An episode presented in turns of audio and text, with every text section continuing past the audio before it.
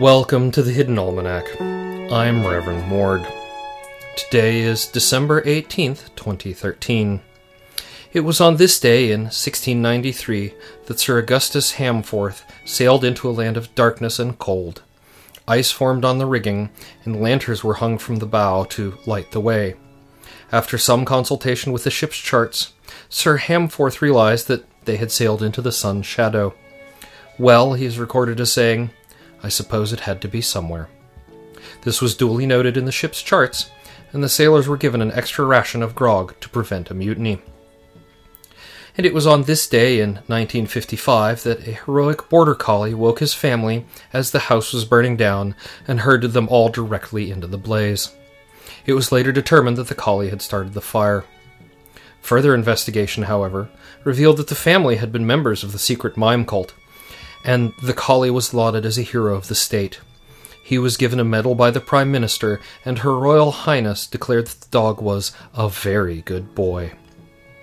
And it was on this day in 1902 that the Ancient Order of Linguists sent two champions forth on the field of battle to determine, once and for all, whether it was pronounced pecan or pecan.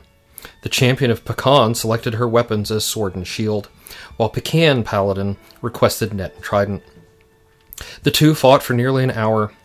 Pecan eventually slew Pecan, only to succumb a moment later, as Pecan had taken the precaution of poisoning her weapon. The Ancient Order of Linguists declared the matter unresolved. Today is the feast day of calico cats. Calicos, tortoiseshells, and other tricolored cats are considered avatars of the divine today. Feeding them canned food is said to bring good luck. In the garden, it is the second night of the moon of cold. Be careful when walking after dark in the moonlight. There are ice wolves in the garden tonight. The Hidden Almanac is brought to you by Red Wombat Tea Company, purveyors of fine and inaccessible teas. Red Wombat. We dig tea. Also brought to you by the Ancient Order of Linguists. Are you an English major, skilled in hand to hand combat? Do you feel strongly about whether something is soda or pop? Contact AOOL today. That's the Hidden Almanac for December 18th, 2013. Be safe and stay out of trouble. The Hidden Almanac is a production of Dark Canvas Media, written by Ursula Vernon and performed and produced by Kevin Sonney.